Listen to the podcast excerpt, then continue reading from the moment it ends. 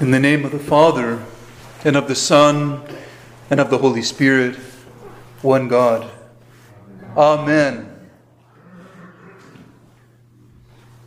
Or as we used to say, can I get an amen? Amen? Huh? Christ is in our midst. Thank you. I want to talk about Christ today. I like talking about our Lord. I was thinking about what if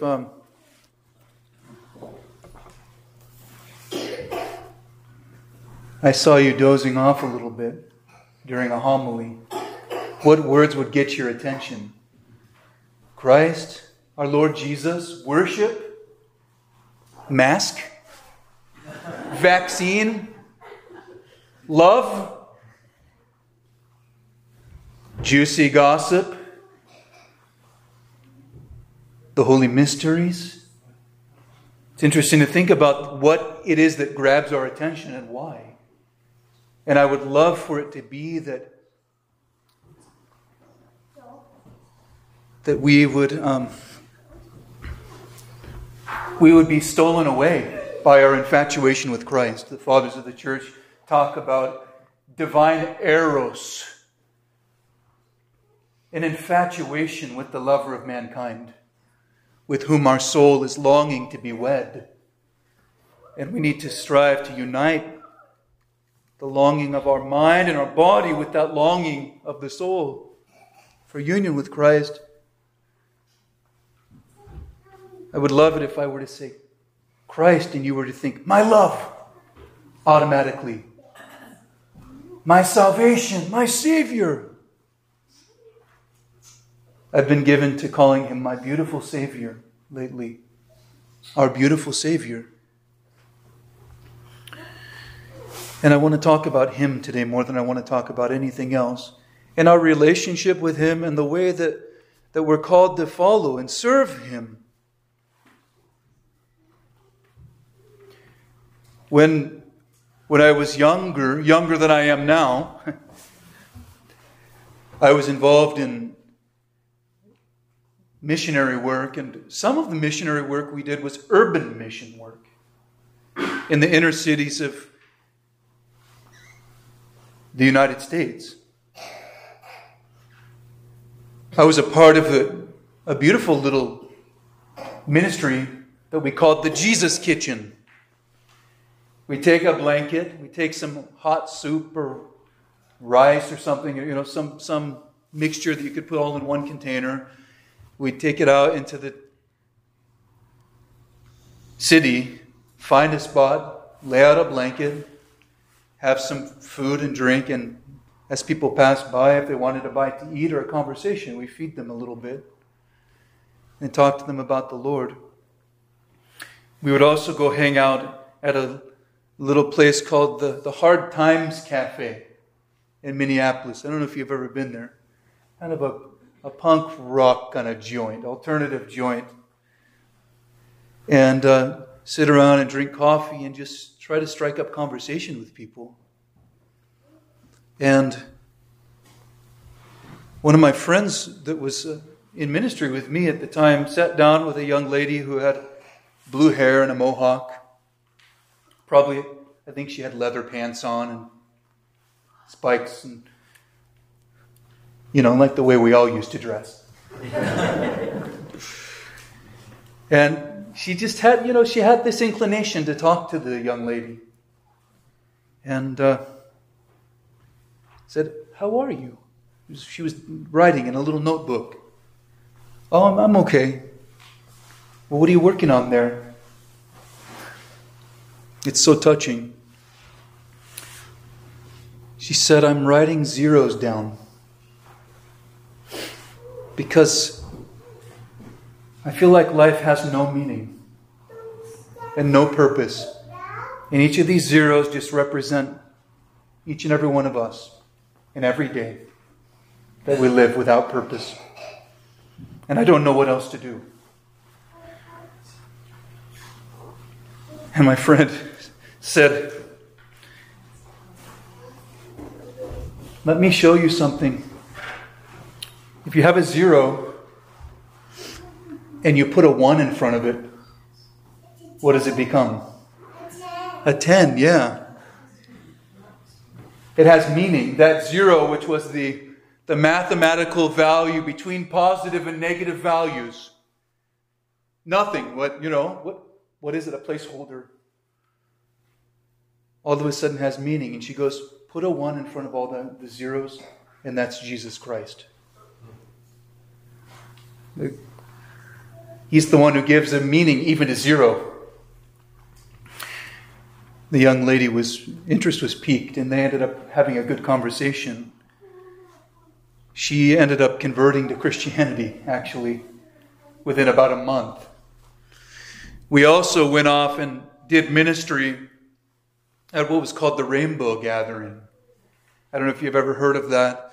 This gathering of people from, I think it was like 60 to 80,000 people exercising their right of peaceable assembly on public property. So this core group of people that were kind of gypsy-like, they called themselves the Children of the Living Light. Go around and scout out a location out in the woods, and somehow they would communicate to... They claimed that they didn't use the internet, but they had a website. So I don't know how that worked. They also said they didn't use money, but they did accept donations of green power, they called it, which looked suspiciously like money. They weren't talking about the other green stuff that people use. We were out there. We would also set up a Jesus kitchen. A group of Christians people just converge upon the national park, and they're exercising the right of peaceable assembly and the ability to be together and exercise their commonality, whatever that commonality is. They said, well, if we all get together, we have it. And we would go there to say, well, the commonality that we all have is that God is the creator of us and he saved us by becoming man. We share the gospel with people. And she overheard a conversation I had. This young lady who we met at the Hard Times Cafe. She decided to go to the Rainbow Gathering, kind of follow us there to our ministry.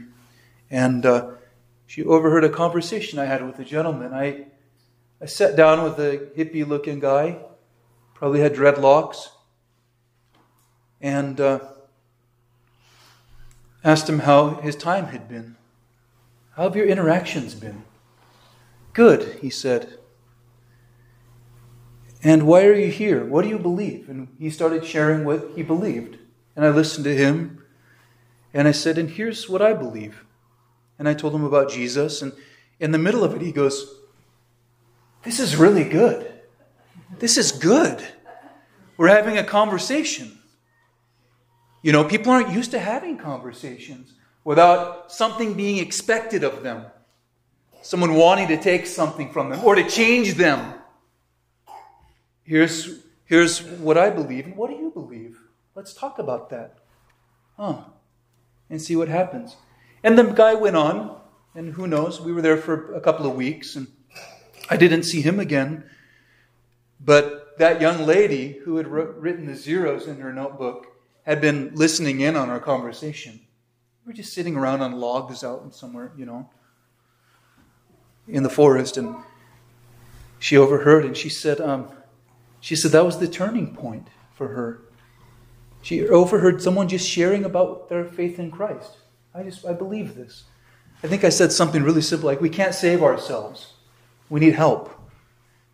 And we believe that God loves us so much that he actually became one of us in order to save us. And, and I wanted to I wasn't planning on saying that much about the background, but I wanted to kind of set the stage to talk a little bit about the missionary calling that we have as Christians. Our inspiring patron and protector, the Holy Apostle Paul, he gives us a word today. Did you hear the epistle reading? It's a beautiful epistle reading. I've heard it said, orthodoxy is paradoxy. and the Christian life isn't, and we heard that basically in every single line, you know. He says over and over again, we were looked at as by evil report and in good report as deceivers and yet true, as unknown yet well known, as dying and behold we live, as chastened and not killed, as sorrowful yet always rejoicing, as poor yet making many rich, as having nothing yet possessing all things. Such a beautiful word from the Holy Apostle Paul. But early on in the epistle reading, he also gives us a good word by entreating us not to receive the grace of God in vain. Do not receive the grace of God in vain. And I want to say to you, and the way we always prepare for homilies is also not by thinking about all of you that need to hear what I have to say, but also what I need to hear too. That there's no loss to those who take this exhortation seriously. Do not receive the grace of God in vain. And there's no shame in loving the gospel and being willing to share it with others. Remember another word from our patron, St. Paul. It is the power of God for the salvation of everyone who believes, he says. And belief here is synonymous with more than just a mental assent. I believe in Jesus. Believe in him. But right after that word where he says, I'm not ashamed of the gospel, for it is the power of God for the salvation of everyone who believes, he says, the just shall live by faith. Live. And our lives as living proclamation of the gospel is something we must consider, especially as those who believe in the incarnation and its implications. Our adventure of this life in Christ includes asking and seeing how God is going to use us, even you and I, not just other people, to explore how God can use us to embody the gospel. To embody the gospel of the incarnation of God's love. The Christian identity has always been associated with mission. We have the injunction to preach and teach and to live the gospel, to make the gospel available where we live. And our mission always begins in our immediate context. It's not just to do something other than what I'm doing, but it's to spread the gospel where I am with those around me. And it begins with, I love this teaching from the prophecy of Ezekiel, but first we have to eat the scroll. It means we have to take the living word of God, ingest it, assimilate it, long for it to be our own, seeking to internalize the personal calling to life in Christ. Each of us hearing and responding to the call of Christ to himself and constantly converting. Constantly converting to him, ourselves. What's next? How can I enter into more profoundly, more sincerely the life in Christ? And next it extends into our households. Convert ourselves and then focus on our households and to our families and then to the broader context of our friend groups, our workplaces even. Our cities and our country. One powerful conviction of mine comes from this thought that I think I've shared this idea with you before, that we live in Brier, Washington, or our church is in Brier, and there are 7,000 residents, about 7,050 roughly, and two small churches, St. Paul and a non-denominational church. And I wonder how many of those residents in this city actually know that we're here. How many know that the beauty of orthodoxy is available to them? Let alone Lynnwood, Mountlake Terrace, Kenmore, and so on. I think that every resident of Brier should be aware that we're here, and they should know that we're here to serve them, and that we have something that is available to them, which they have the right to accept or reject. But they can't accept that which hasn't been presented to them, and they can't reject that which hasn't been presented to them. But they can neither accept or reject what they do not know about, and if they have not encountered it personally. And it seems to me that we need to consider that there's no offense involved in working on letting our neighbors know who we are. Just like sitting down and having that conversation with that guy at the rainbow gathering, you know. And doing our best to prove to them in a way, to convince them that we actually love them and that we care. And I know that many of our parishioners live outside of Brier Lynnwood area. So this conviction can extend to your mission field, to your neighborhoods as well. I think even, you know, we live in a day and age of isolation, and we don't look up at each other so much, even in our neighborhoods. I think maybe as Orthodox Christians, if we take the teaching of our Lord fairly seriously, love your neighbor, we should probably know the names of our neighbors, of our actual physical neighbors. Say hi to them. Go out of our way, even if they don't seem interested in that relationship. Okay, that's fine, but what are their names? Write their names down. Greet them by name. When you see them, wave at them. And be excited to see them. I would love to extend our mission of this little holy community. A long time ago, our father, Metropolitan Joseph, came here, and he's called this a little holy community. And I love that. And I've thought, let's extend the reach of this little holy community and ask ourselves a question. Do those around me know about Orthodox Christianity? And is there a way in which somehow I can share it with them? This past week, we celebrated the memory of both St. Innocent and St. Thomas, and both were missionaries, St. Innocent to Alaska, St. Thomas to India. I don't know if you've read about the life of St. Thomas or St. Innocent, but they were bold missionaries going where no Christian had ever gone before and sharing the gospel. St. Innocent left his home and he traveled an entire year just to get where he was trying to go.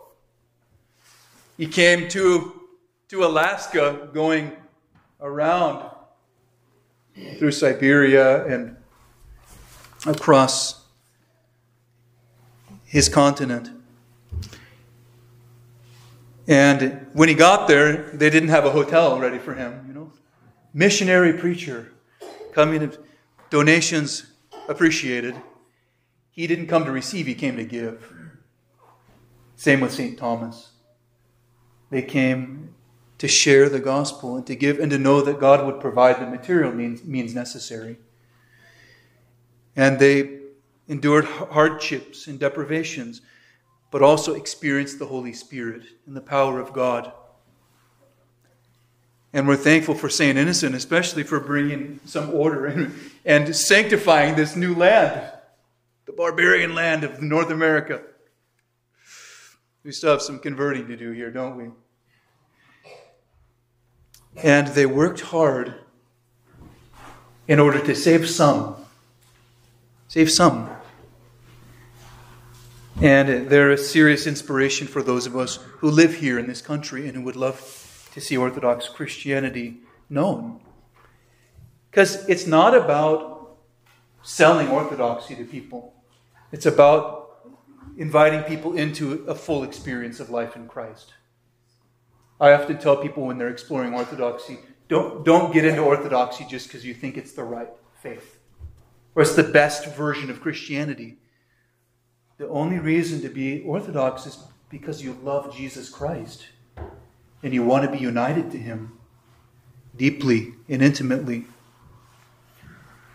I continue to think about this, though, for us in the United States. We currently do have the freedom to worship as of today.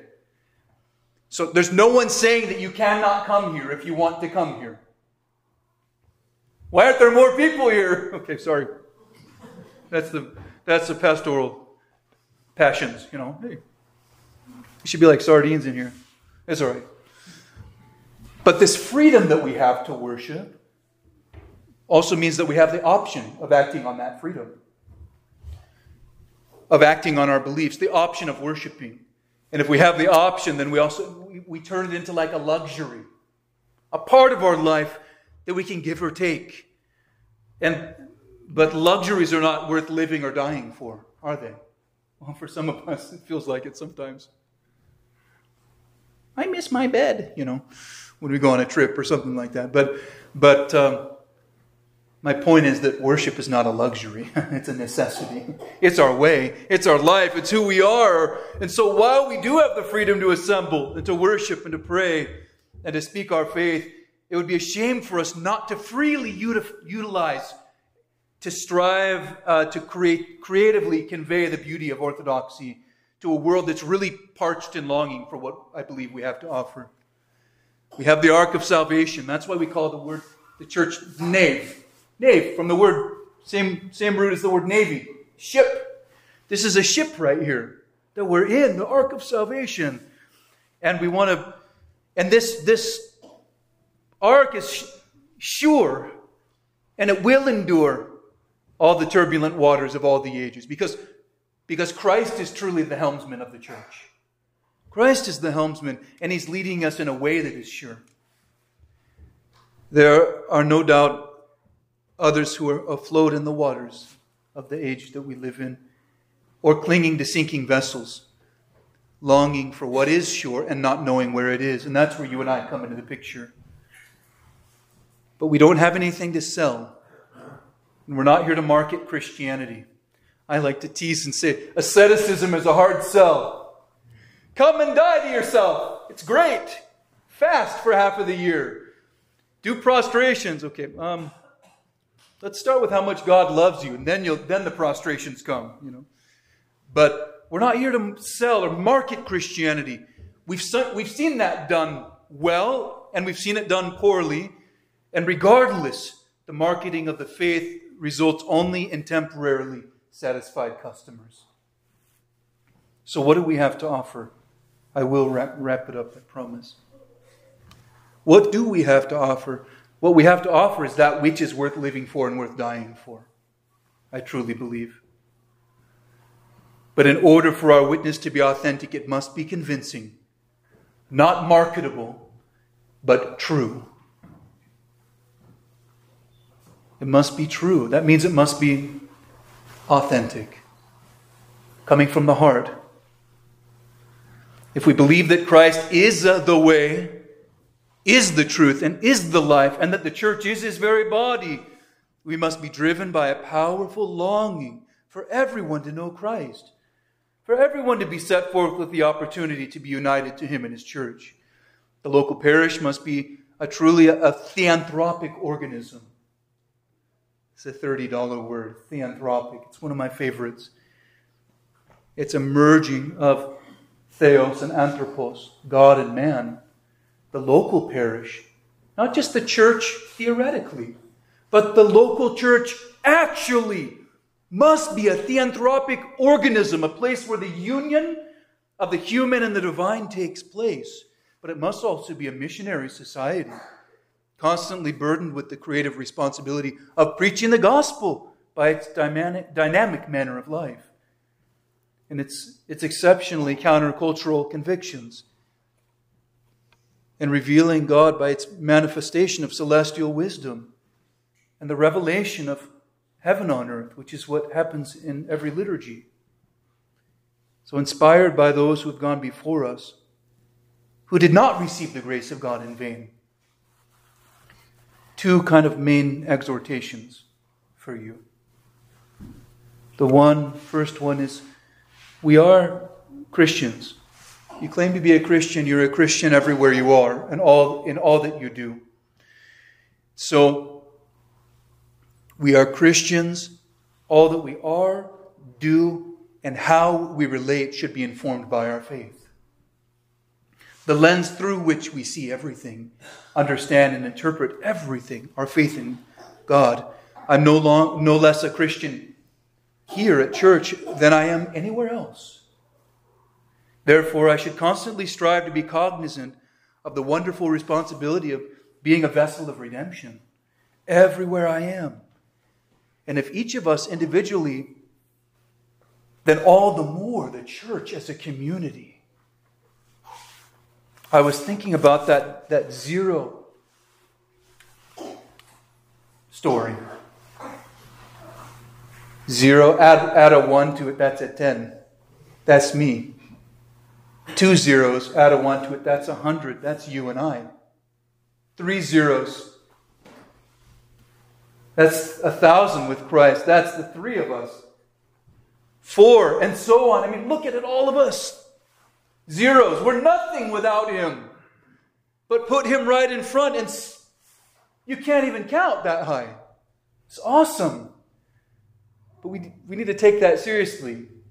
That Christ actually makes us something, not only individually, but together, beloved. And I want to tell you that He desires to inspire us, to cause us to be totally infatuated with Him, and to fall in love with one another too.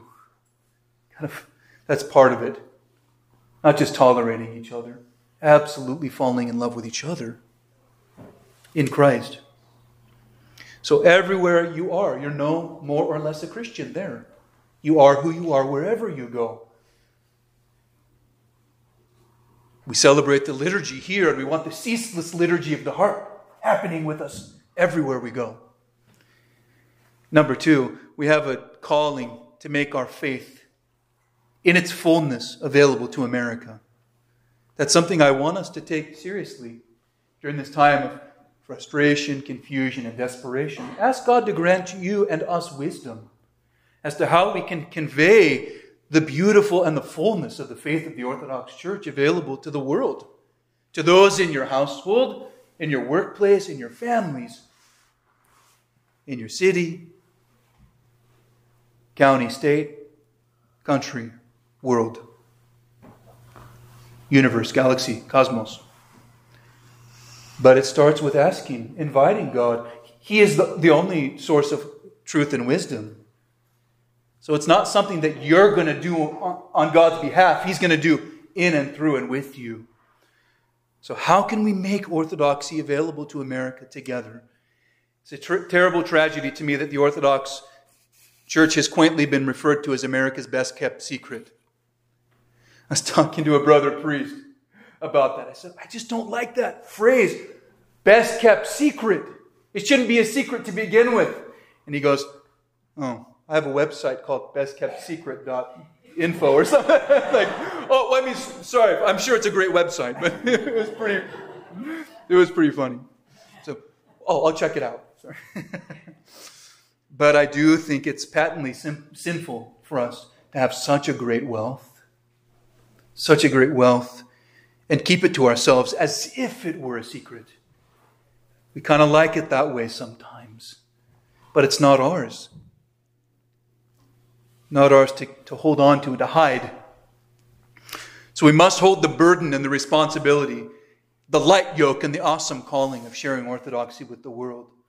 I believe that we will be held to account for this before our loving Savior, who will ask us, you received my love.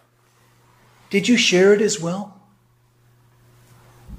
We have to make the riches of our humble and beautiful life in Christ available to others. I'll end by quoting our patron, St. Paul. He's easy to quote, because as I mentioned last week, he wrote most of the New Testament. And he had a lot of good things to say. He spent his life laboring that some might be saved. And we need to follow his inspiring example. He wrote, how then shall they call on him whom they have not believed? And how shall they believe in him of whom they have not heard? And how shall they hear without a preacher? And how shall they preach unless they are sent? As it is written, how beautiful are the feet of those who preach the gospel of peace, who bring glad tidings of good things. But they have not all obeyed the gospel, for Isaiah says, Lord, who has believed our report?